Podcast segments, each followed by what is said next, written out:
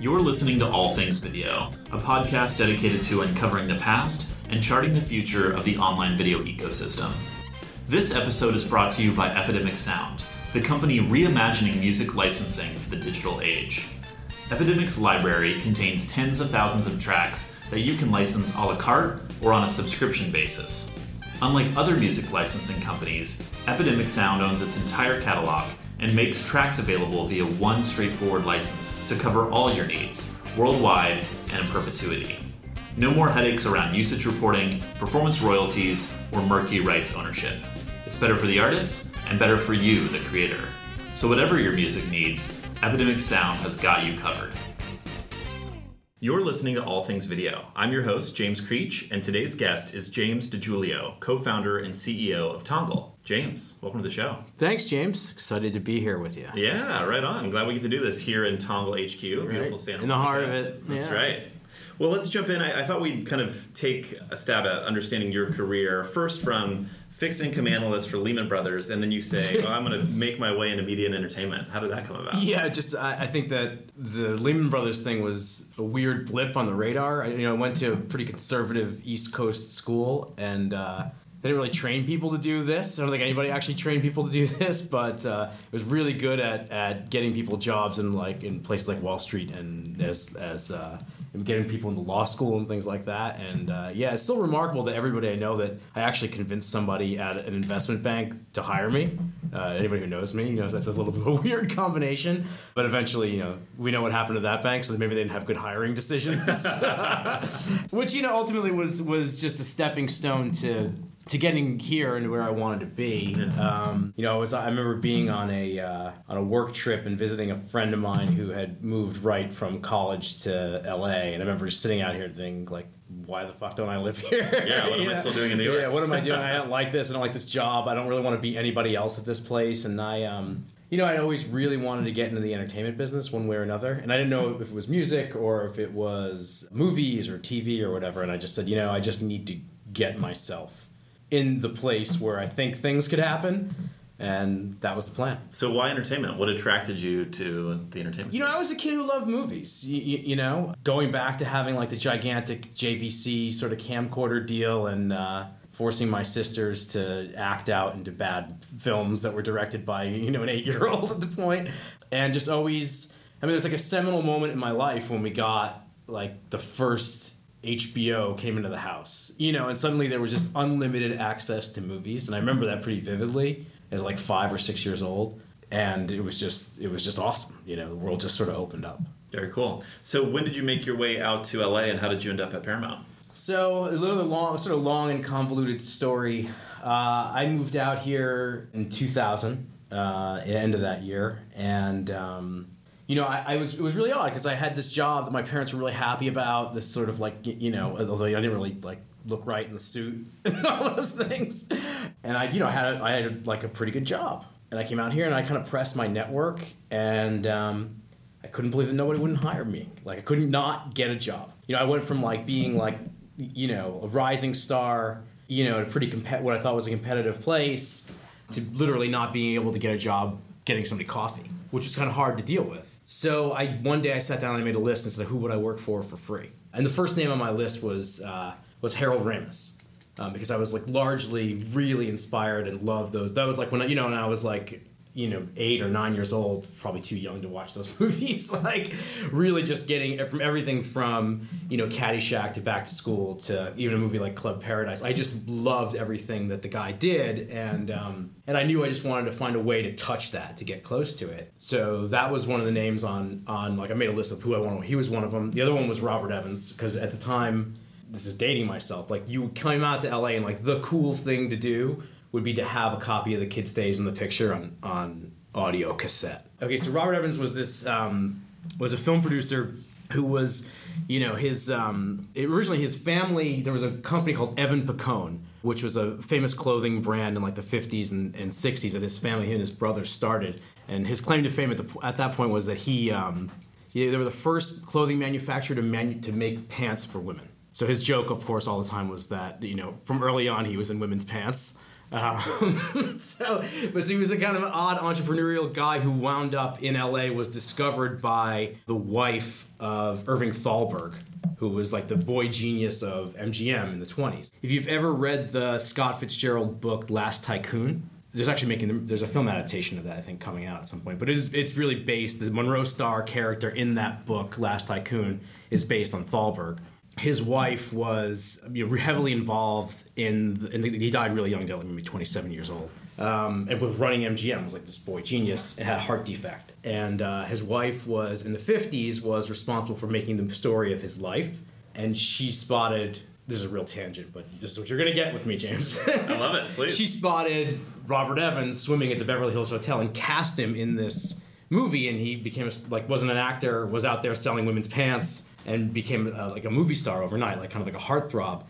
And you know, by the time he was 30 or 32, whatever, he was running Paramount, and he he essentially was the guy. A lot of turmoil. This book is like an absolute like top five Hollywood memoirs definitely on my list. So, and it's an audio cassette, and he's got this really deep baritone voice that sounds like this. And, and, so it was like kind of a cult thing. And so it basically tells his rise and fall through saving Paramount in the 70s and being the guy who greenlit The Godfather and, and produced Chinatown, like all this like cinema of the 70s. So I was like, I was like really upset in two different ways. I was obsessed with these two people. The first person I called was I called Evans's office and I I said, I'll come work here for free. And they said, no, we can't do it. so like, was, that was my first example of like somebody who was talent, like young talent wanting to get into the system and basically just not even like, hey, I'll do it for free. And they wouldn't even let me do it. And then eventually I, um, I talked my way into into Fox and uh, at Harold Ramis's company. And that was like, I was, the, I felt, I felt I was like 23. I felt like the world's oldest living intern at the time and I did that for the better part of a year. But it's where I really started to learn the business of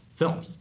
You know, just everything that people do, like understanding, like, hey, this is how a submission works, and this is how you evaluate a screenplay, and all that stuff. You know, it was like my addendum to college. I yeah, guess. so that was your grad school, right? Yeah, in the, in the film business. Well, my real grad school was at Paramount, which was like Okay. this really bizarre, t- bizarre time. So, so from there, I had kind of heard through the the grapevine that that there was a, a job opening as as this as Robert Evans' assistant. I basically did everything I could to get this job. I remember like writing like handwritten letters, and you know, I guess that old school sensibility paid off, you know.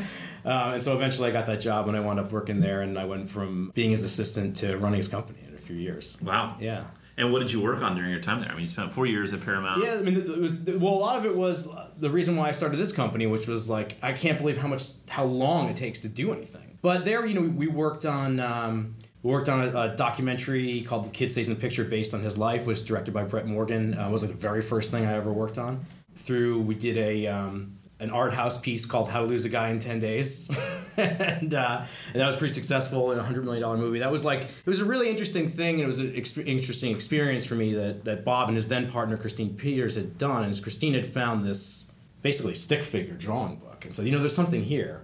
It was just raw input for a film, and then it ultimately becomes a you know big hit movie. So that was like you know hands on first kind of run at it, and it was kind of a cool time because there was this renaissance around him happening. So you know he had this famous screening room in Beverly Hills, and like there would be nights when you know every Friday night Jack Nicholson was there, and I got to like you know get him his drink and do whatever you know. So it was it was just kind of a cool like Hollywood moment Yeah. for me. So you were living the dream that you had since you were fun. five, right? It really was, yeah. You went from Lehman Brothers, something Well, that yeah, like I said, the, well, the, the the hard thing was that I was a kid who loved movies, and I approached my job in Hollywood as a kid who loved movies, and that was probably a big mistake. Why do you say that? well, just because that mentality didn't fit into the system. You're working with the person you've you've been yearning to work for, right? And you spend four years there, and you have this incredible success, kind of climbing the ladder, helping to run the business. Why leave? I had too many really good projects die because I was forced to hire who was hot, not who was right for it.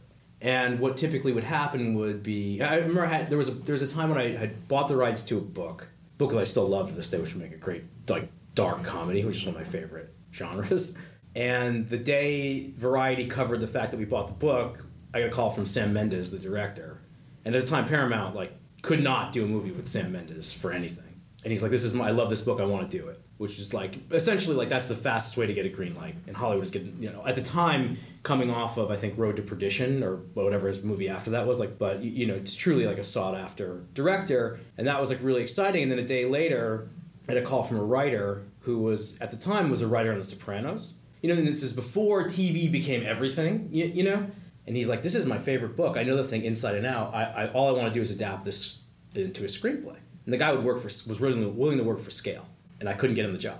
And so at the time, we hired a great writing duo uh, who was just super like blazing hot at the time, and it wasn't, um, you know, I don't. It wasn't really um, wasn't their passion. It wasn't a fit. Th- that- well, it wasn't that it wasn't a fit. It just wasn't their passion. And there's one thing that this this guy Mike Mike Callio he wanted to do it. He loved it. He wanted like, and that was like a really interesting lesson for me. Is like there's if you can find talent who's really passionate about something and willing to do it because it's what they want to do.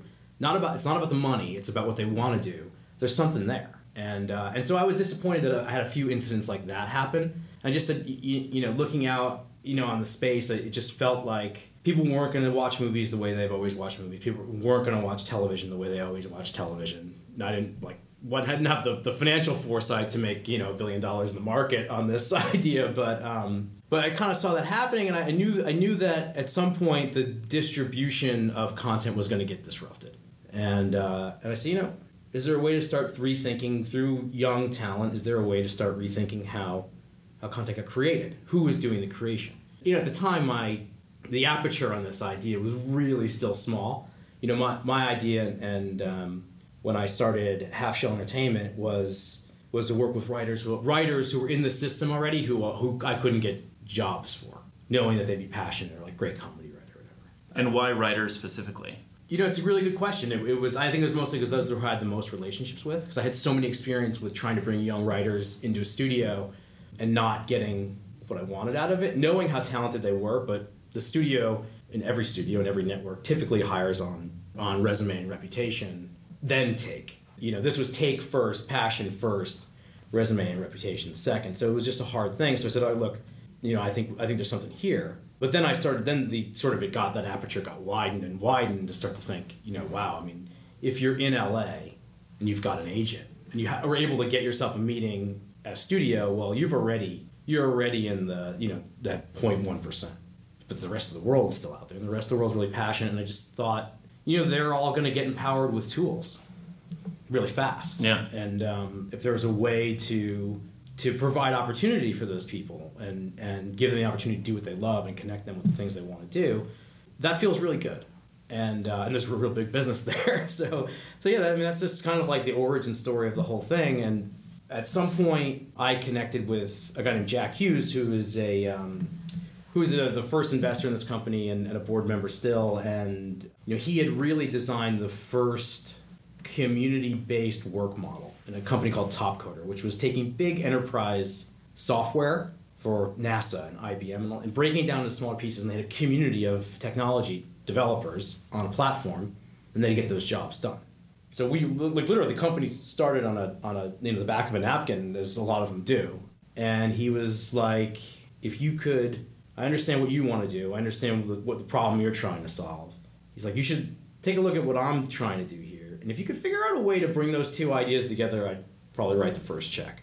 And so he did. And here we are. Very cool. you know? So, so just to clarify, kind of the chain of events, you said the this idea that entertainment is changing, right? Distribution is going to be disrupted. There are these communities of people with passion who are a good fit for these types of jobs, but they're not getting them just because the way that the system and the inertia is built against that. So the small aperture idea of that was executed through Half Shell Entertainment, which was kind of your independent That was- production. That was yeah, it was like kind of a combination of ideas, right? So I'd always been obsessed with the the comedy element of the, where the Harold Ramis thing came from, and if you and what we did there was I had met the editor of the National Lampoon at the time, and you know we became fast friends, and I was like starting to understand like recently like everybody kind of knows this story now because people have seen the documentary, and then there was a there was a, a scripted uh, feature with Will Arnett.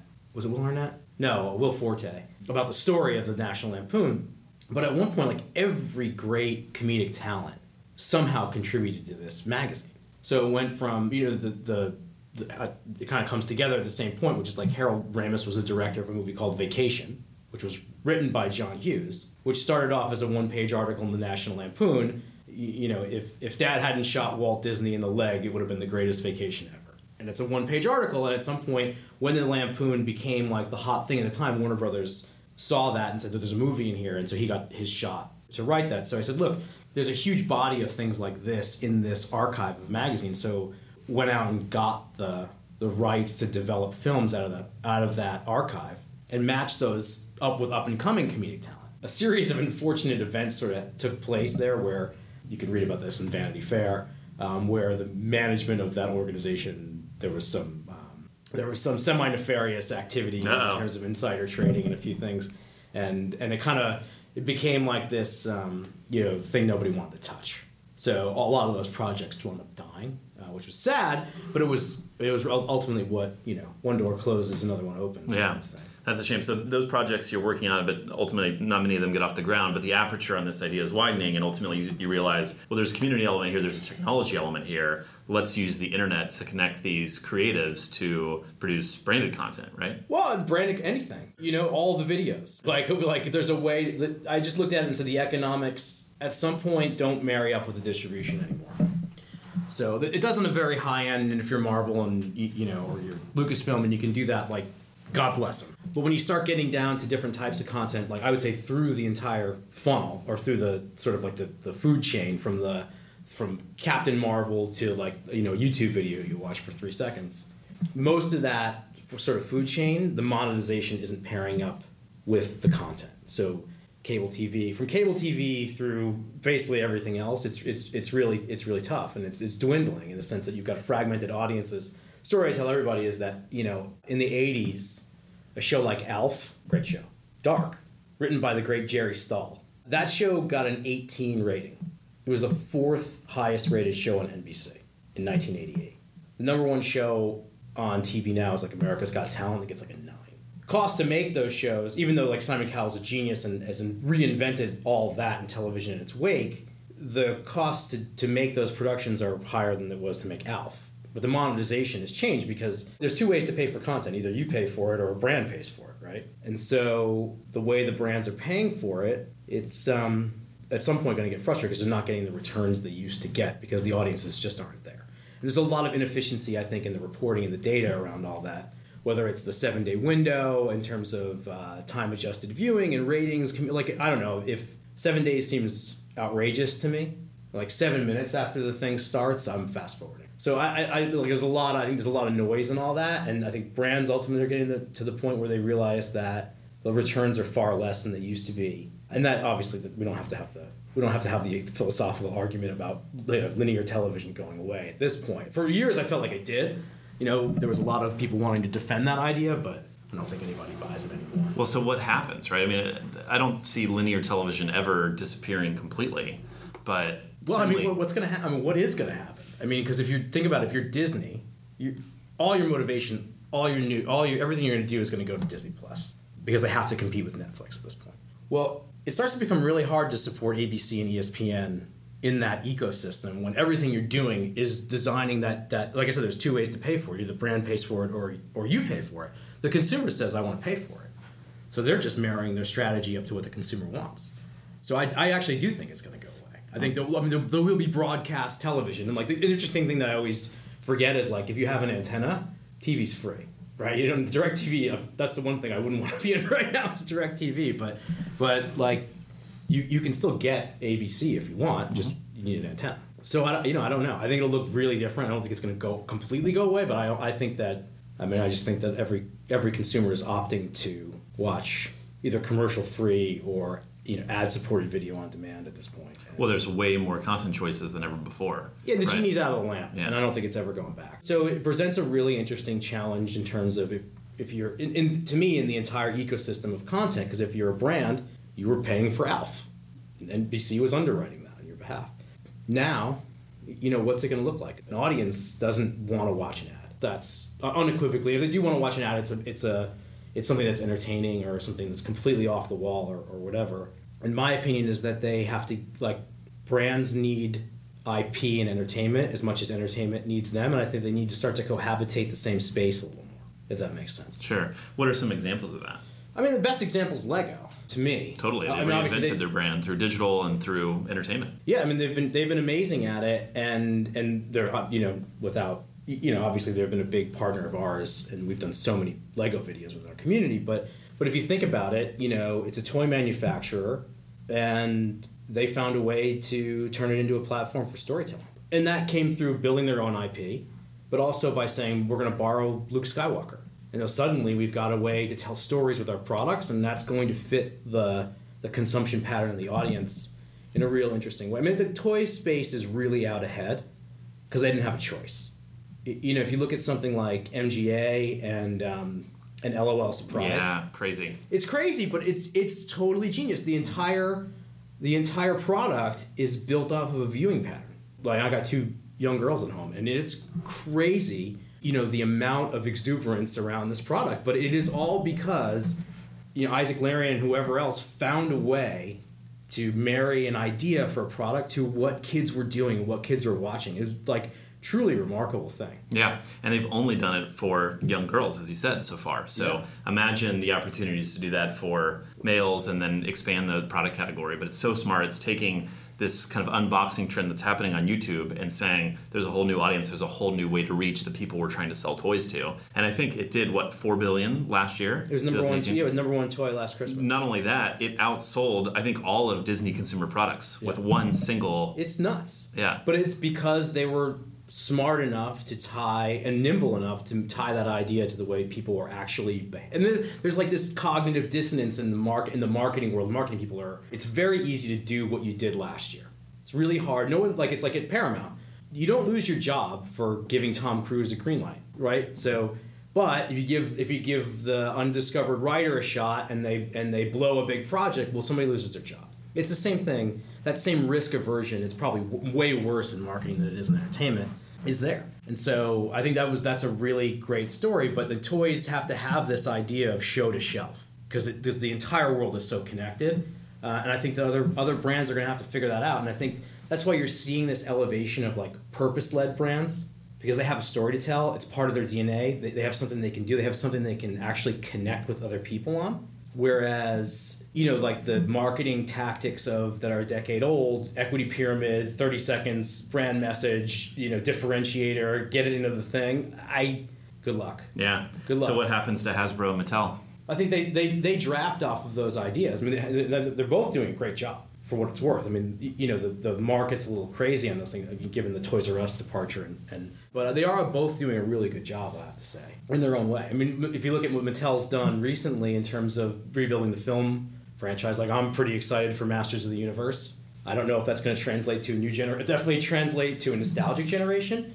Um, but I think that's good. I think that's good for the parents of younger people today. Will will have that pass down. They call it the pass through or pass down effect, and I think that that could work. Well, let's go back to the origin story of Tongal because I want to Sure. understand a little bit more of what happened here. So, you co-founded the business in 2008 alongside Mark Burrell and Rob Salvatore. How did you guys meet? What was the We were friends in college. inspiration? Okay. Yeah, we were friends in college, and um, you know, I sort of like in a lot of ways dragged those guys into this. Uh, Mark was um, Mark was at Warner Brothers at the time, and he was kind of experiencing the same thing I was. And um, Rob had a little bit of a different perspective on. it. He kind of came from the world of financial restructuring, so he could see sort of the inefficiency in how things were operating. And like if you looked at it with like kind of like that financial eye, like hey, here's where there's so much waste here. This has to get more efficient. So we just got sort of like connected on the idea, and that's how it all came together. And so, legend has it that the name comes from an anagram of the social scientist Sir Francis Galton's surname. How did you guys? is that true? It's like the most esoteric and like biggest mistake I've ever made in my entire life because I've had to explain it so many times. Uh-huh. My elevator answer is it actually means cutting edge in Japanese, tangaru. um, so that's the easy one. But uh, yeah, no, we, you know it's tough to find. I was we were really inspired by the book Wisdom of Crowds. Have you, have you read it? If you know the book, this guy Jim Surowiecki, who if you read the New Yorker writes the financial page, brilliant guy, and actually became a good friend for a while. He wrote the book, and there's an introduction in the in the in the book about this guy Sir Francis Galton, who was sort of setting out to prove that, in a, in a weird way, setting out to prove that crowds needed to be controlled, like unruly masses together, like in some weird like dystopian agenda or something. But he went to the story. They did this at TED a while back, but they uh, the story was that he went to a country fair uh, in the English countryside, and there was a lot of uh, agrarian people, farmers, and and and that sort of thing there. And there was a competition to guess the weight of an ox. So what he did was he took the average of everybody's guess and what he found was the average was was closer to the actual weight of the animal than the best guess. individual guess. Uh-huh. So then he changed his he completely changed. He had this like you know change of heart, and all his research went again to go to prove that intelligent and motivated groups of people are always smarter than the smartest person in them. And so that was inspiring to us. And so it also was a you know a five letter uh, domain name that was available, which is a good which was a good uh, which was a good opportunity. Yeah, important at the time. Very good. Well, and it, it speaks perfectly to the ethos of uh, It really the does. movement and the you know the thing that you're trying to build in the first place. Yeah, I mean the business is really built on the idea that there's talent everywhere and there's good ideas everywhere, and and you know I usually tell people it's the the business exists. It's sort of the combination of both Moore's law, which I think everyone's pretty familiar with, and Joy's law. So most people aren't familiar with Joy. Joy's law is credited to Bill Joy, the founder of Sun Microsystems, who said famously, "The smartest people work for somebody else." um, so so we're kind of like yeah, a little bit of both and that's really kind of the guiding principle is, is you know how do you tap external talent? How do you organize that idea? And uh, and then what can they do? Because suddenly you know a camera package that cost $20000 a day 10 years ago is now in everybody's pocket. It's funny because like you wouldn't have seemed like a genius if you had said hey we're to have 4k cameras in our pockets. Like everyone kind of saw that pattern. But to me like the interesting thing about technology is that i never would have thought in a million years that i would own a helicopter that takes movies right? And think what drones have changed. I mean, think about the, the effect that something as cheap now as a drone has had on cinematography. It's nuts. But all that cost is sudden because of technology, all that cost has been stripped out of the overhead of doing something. So you would think that the cost of production would start to shrink, but it's going the other way. Yeah, you look at the last season of Game of Thrones, which premieres this Sunday. They're spending more per episode than ever before.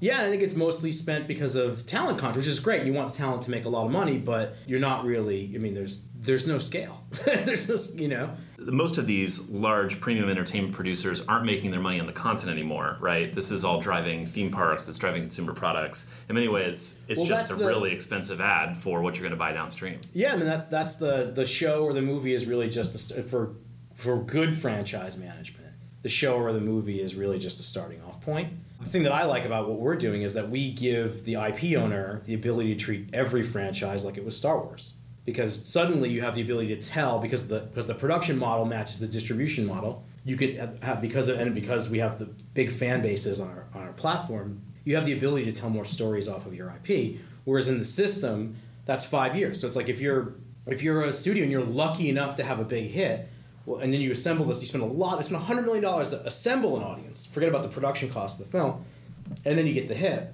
Well, that audience is sort of left in a lurch for two to four years until like the next thing. So all the there's a huge revenue opportunity that's being missed, as you said. Like, yeah, consumer products it's a huge part of it, but there's a there's an entertainment piece that can be had in the middle that I think most studios are missing. So, are you helping them with that? How does the Tongal process work? Yeah, I mean, just I mean, look, because our community is a lot of them are huge, you know, film fans, and so they're all passionate about certain titles and certain things. I don't know if you if you've seen any of these, like this Alien series that we've done, but we've worked with Fox, we partnered with Fox, and and so we look, we want to tell more female protagonists because Alien is, you know, it's like this sort of blue collar female protagonist space movie, and we said, all right, well, our community can do that, and the films are remarkable and they're done on a really tight budget. And kudos to all the filmmakers for pulling it off. But they're cinematic, and and if you just look at the YouTube comments on on some of these videos, it's like th- this is what the fan base wanted. Well, there's a big opportunity in the middle. I don't know when the next Alien film's coming up, but there's a big opportunity to continue to draft off. They've done the hard. It's like you, you've done the hard part. You got the hit. That's the hardest thing in the world to do. Now monetizing it should be a lot easier. A reliable Wi Fi connection is as vital as your wallet. With Skyroam, you won't be trapped in a cafe or wander for Wi Fi again. For work or fun, the Solis 4G LTE Wi Fi hotspot has you covered with fast Wi Fi across the U.S. and in 130 countries. And with its built in power bank, devices stay charged on the go. Get data by the day, month, or gig. No contracts. Go to skyroam.com slash techpod to save 20% off a Solis with code TechPod20. Business Insider calls it a must-have travel gadget. Visit skyroam.com slash techpod. Offer code TechPod20.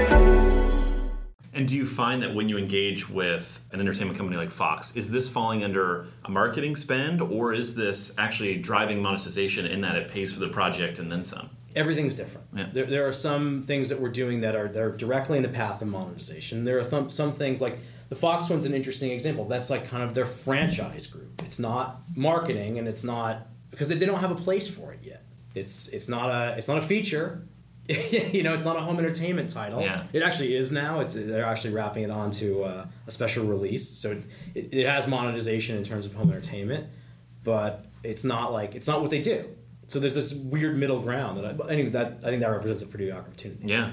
So you've been pretty outspoken about how you find these inefficiencies in the traditional Hollywood model. You think that it's outdated and needs to evolve. Are you finding people in the traditional entertainment world who share that belief and are working to change it from the inside? How is that um, message received? Yeah, I mean, I think I think it's being received differently in different places. I mean, I just think that you know I'm not that much of an anarchist, but I do have this like I I mean I'm trying to be in the business of good karma and giving people their shot. I mean, that's a really good business to be in, especially people who really want to do something. So there there is this idea where you know, and look, first of all, no one respects talent as much as I do and every level every level in the entire you know ecosystem. But the issue is that the talent and the costs aren't marrying up with the revenue opportunity even like i'm netflix does not release information on how many people have like watched a show but i guarantee most of those shows are as you said they're marketing for people to subscribe to netflix. I don't know how they attribute those costs to each show but but at some point like there's i just don't know how you can program for a niche audience that way for that long and, and have it on a pure like my issue at paramount always was like nobody looks at the, all anybody looks at is like boffo box office. Nobody looks at the profitability of the movie. And that's why like at that time is when really a lot of the um, like the low budget horror movies really took off. Because they were huge money makers because Yeah. you could make it for less than five million bucks and you could do 30 at the box office. And you could finance half the thing through foreign sales because horror traveled and uh, and it was a really profitable business to be in so no, people And that audience is hungry. They don't get enough content. exactly Yeah. exactly so it, it's it's a little bit of the same thing but i think on a smaller scale So uh, we're right in the midst of this uh, on protracted negotiations between the Writers Guild and the agencies, particularly WME, since they tend to represent a lot of the big Mm-hmm. Writers. What is your take on that? What's going to happen? there's a lot of different arguments and a lot of different sides of, of the of that argument that I probably don't even want to touch. um, but you know, the agencies control the talent, which means they control the town. And um, it's funny if you look at the evolution of talent in Hollywood. It started off as like, hey, you've got a three picture deal here at MGM. You're an MGM player, and then you know Wasserman breaks that up, and it becomes the talent becomes empowered and and that was awesome. But suddenly it's the agencies who really become empowered because they're you know they, they can't make money unless they package a show now. So I mean like even if you if you're a I mean if you're a star, you know ten percent of what you make is is good, but it's not a crazy business. So so there has to be this way to generate because the packaging fees and the and the um, you know especially th- in things like um, syndication. You know, that's going again with, with the dis- with the sort of the destruction of that model. That that stuff has started to dry up. Whereas in the 90s, that was like, hey, if you're syndicating Friends, I mean, it's hundreds of millions of dollars. And so that's starting to change. So I think that, it, I don't know, I just think it's a really interesting time. And I, I don't necessarily have a prediction of what's going to happen, but, uh, but it's definitely, uh, definitely watching. It's definitely changing. I think there's some frustration because it seems like you know the agencies do a little bit of work one time and then they get this kind of ongoing royalty, whereas the talent. Yeah, it's like the agents. They, they, but like the, the reality is, like right now, if you're an agent at whatever big agency, they, they don't take anybody who they don't build. Like managers, like managers build people's careers, right? I mean, an agent, and obviously agents do a great job, but they're they're not. They don't take a lot of risk early on. They don't have the bandwidth to do it. So if you're Bill Murray, you don't have an agent. That's all I have to say. What's coming next for the future of the media and entertainment space? What are some predictions you have thinking three to five years out? Uh, well, I think the next the next two years is probably a continuing arms race for talent, and a lot of probably irrational exuberance in spending. That's probably because the the big players. Well, you have like the big. You basically have Disney versus Netflix, and you have Netflix needing right because Netflix kind of has like the the senior citizen problem where they're on a fixed income, right? So so they're able to finance this because the stock is so good and has such a high multiple. They're able to finance this stuff, and a lot of it's done um, mostly done through debt, which is which is really which is interesting. But then all the media companies are totally stacked with debt at this point. So any change in the market would be really really uh, interesting, potentially destructive. I feel like you have Netflix needing to act a lot more like Disney because they'll need that ancillary revenue attached to those titles that they're investing. They have to act like an IP owner and monetize the IP and outside of platform. and then you have Disney obviously acting more like Netflix. So I think you'll you'll see probably more consolidation. I think consolidation is a signal in an industry that is declining in a lot of ways. So I think if you look at like the Disney Fox merger, you know a lot of it, a lot of the the, the bloodshed has been in like kind of ad sales. I mean, doesn't make, it's not a surprise, right? So it's like they probably looked at each other and said at some point the dollars are dwindling here. It's a huge component of our business. We're competing against each other, selling the same thing to the same Procter and Gamble and Unilever and the, and the buyers of something like that. So it makes sense to consolidate. So I think you could see continued consolidation, and that that consolidation could be you know everything from Apple buying anybody to you know I, I don't CBS know. Viacom feels like it's ultimately going to get done. Yeah, it, yeah. It, yeah it'll, it'll, that, that, to me just continues to happen, and I think you have a lot more irrational exuberance around spending in, in, in like literally an arms race. Mm. What about Amazon? They're very stealthy and secret, and they're dangerous because to me they have the connection between they have the like show to shelf which I've paid attention to just because I've been so intimately you know wrapped into the toy business for like unsuspectingly for the past five years or whatever. They have that connect. It's like, hey, you, you know, you guys just watched you know the Force Awakens. Well, here's the you know here's that uh, Rey doll. Here's the lunchbox, mom and dad. And they can they have the ability to connect your viewing behavior, entertainment to purchase, which I think is is crazy and, and, a big opportunity for everybody. So yeah, and, and as you see the Amazon ad platform starting to grow, they, it's funny they don't get a lot of all the noise is on Disney and Netflix and, and which I think is just the way Amazon. they like it. Yeah.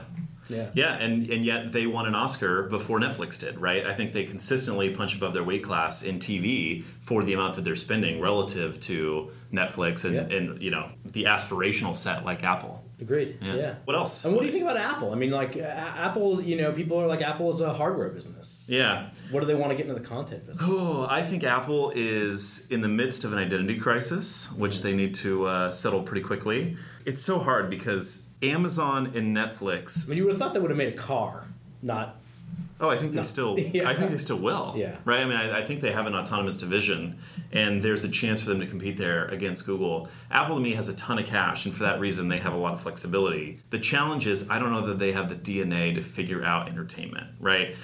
I, I, we said the same things early on about Netflix and Amazon, but I think they put in the time and they made the huge financial investment to figure it out. Mm-hmm. It seems like Apple, it's a huge risk to to enter this late and to try and compete at that level.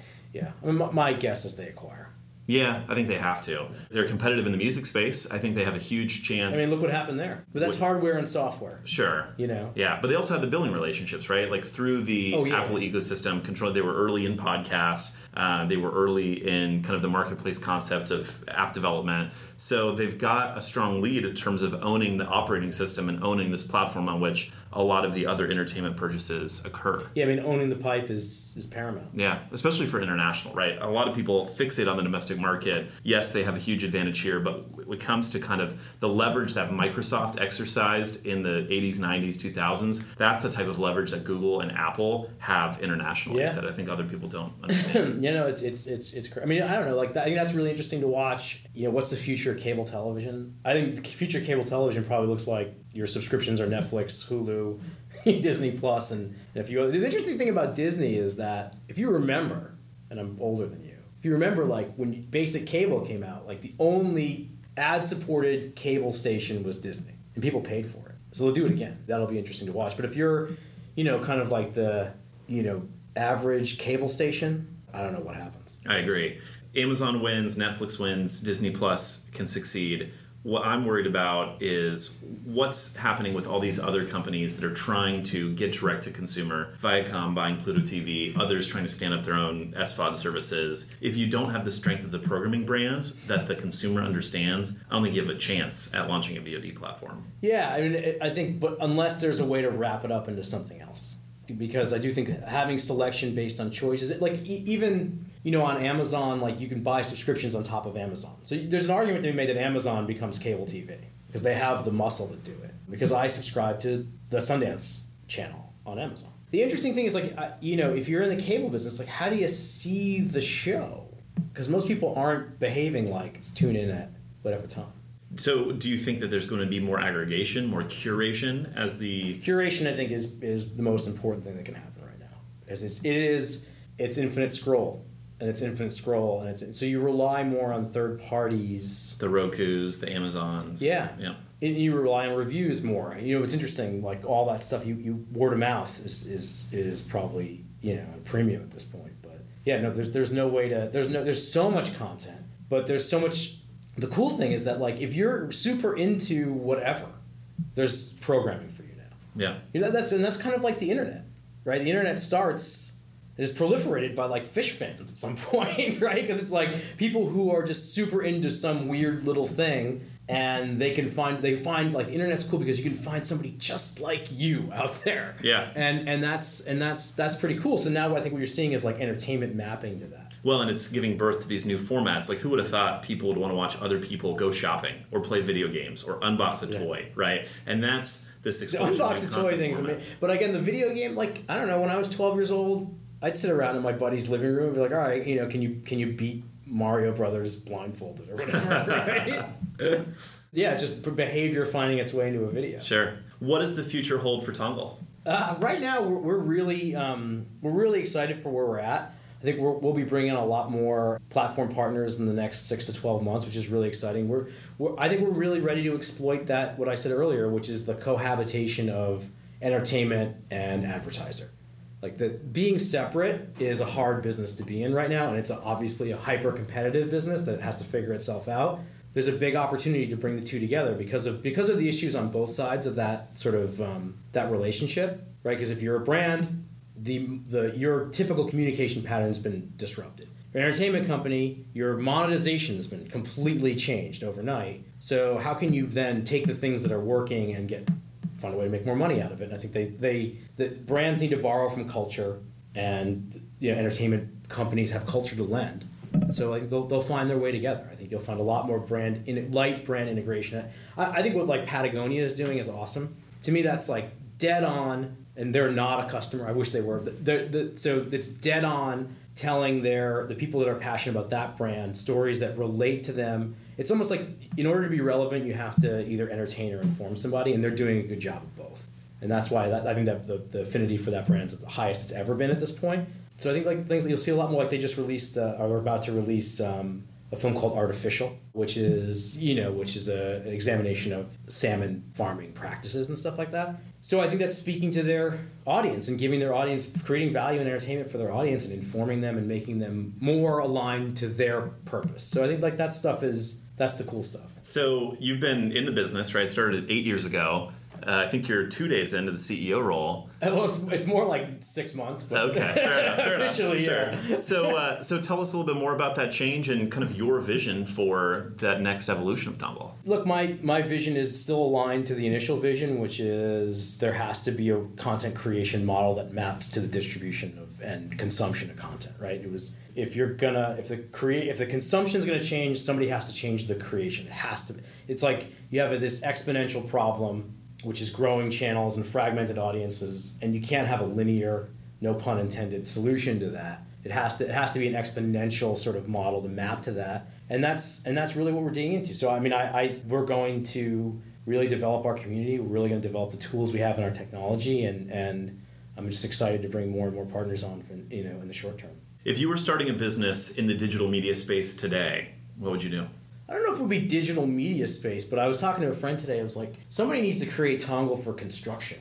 I mean, I can't believe the variance. I was he was telling me a story about remodeling his like backyard. I can't believe the variance in bids and quotes and for literally the same exact job. There's no organization. It's a market that there's no organization around. That's a free one for your audience if somebody wants to jump on that. Um, but I, I think I I don't know. I would start to think of in the media space. I'd probably start thinking about how to how to make the sort of subscription process more palatable to to feel more like cable TV. How so? Well, I just where think- like the skinny bundle comes Yeah, in? I, I just I think there's got to be a way to.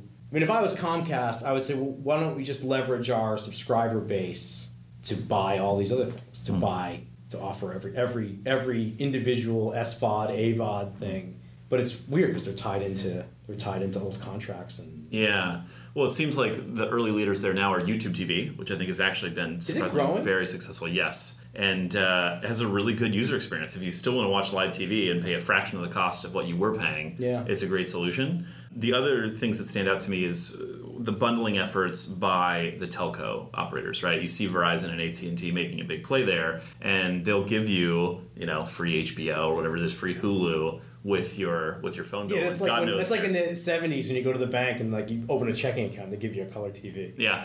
Like- well, I think the telcos have uh, need they're, they're taking a hard look in the mirror right now because the average revenue per subscriber is dropping, Mm-hmm. and they're desperate to keep people on the phones, and, and media and content is a great way to do that. But they're trying to cast about for how do we get people to pay for these data plans? How do we continue to maximize the revenue we're getting from each individual subscriber? we'll see. We'll see what happens. James, where can people find out more about you and more about Tongal? uh, our website. Any uh, there's lots of news about us out there. A lot of good stories. There's a, there's a few books like a good friend of mine, Peter Diamandis. I don't know if you know Peter. He wrote a book called Bold, which has a pretty good like a lot of the story we talked about is written is in that book in in, uh, in, in a chapter. Um, he's always been a big fan of this, so it's a kind of cool thing to see. So little things like that are out there. We're out there. Well, thanks for taking the time and sharing your story about how you guys are working to shake up the entertainment model. It's cool. I think there's definitely this uh, the approach of matching the right talent who's passionate about an opportunity with the stories, with the brand IP. You can create some incredible things together. Yeah, com- completely. Like if the revenue opportunity for the video is five thousand dollars, well then you have to have a way to produce a video for less than five thousand dollars in order for it to be sustainable. So that's that's it doesn't take like you know Keynes to figure that out. Yeah. Fantastic. Well, thanks again. This was a blast, and uh, really appreciate it. awesome. Thanks, James. Thanks for tuning in. I'm James Creech, and this has been another edition of All Things Video. If you like what you hear, we hope you'll share and subscribe for new episodes. See you next time.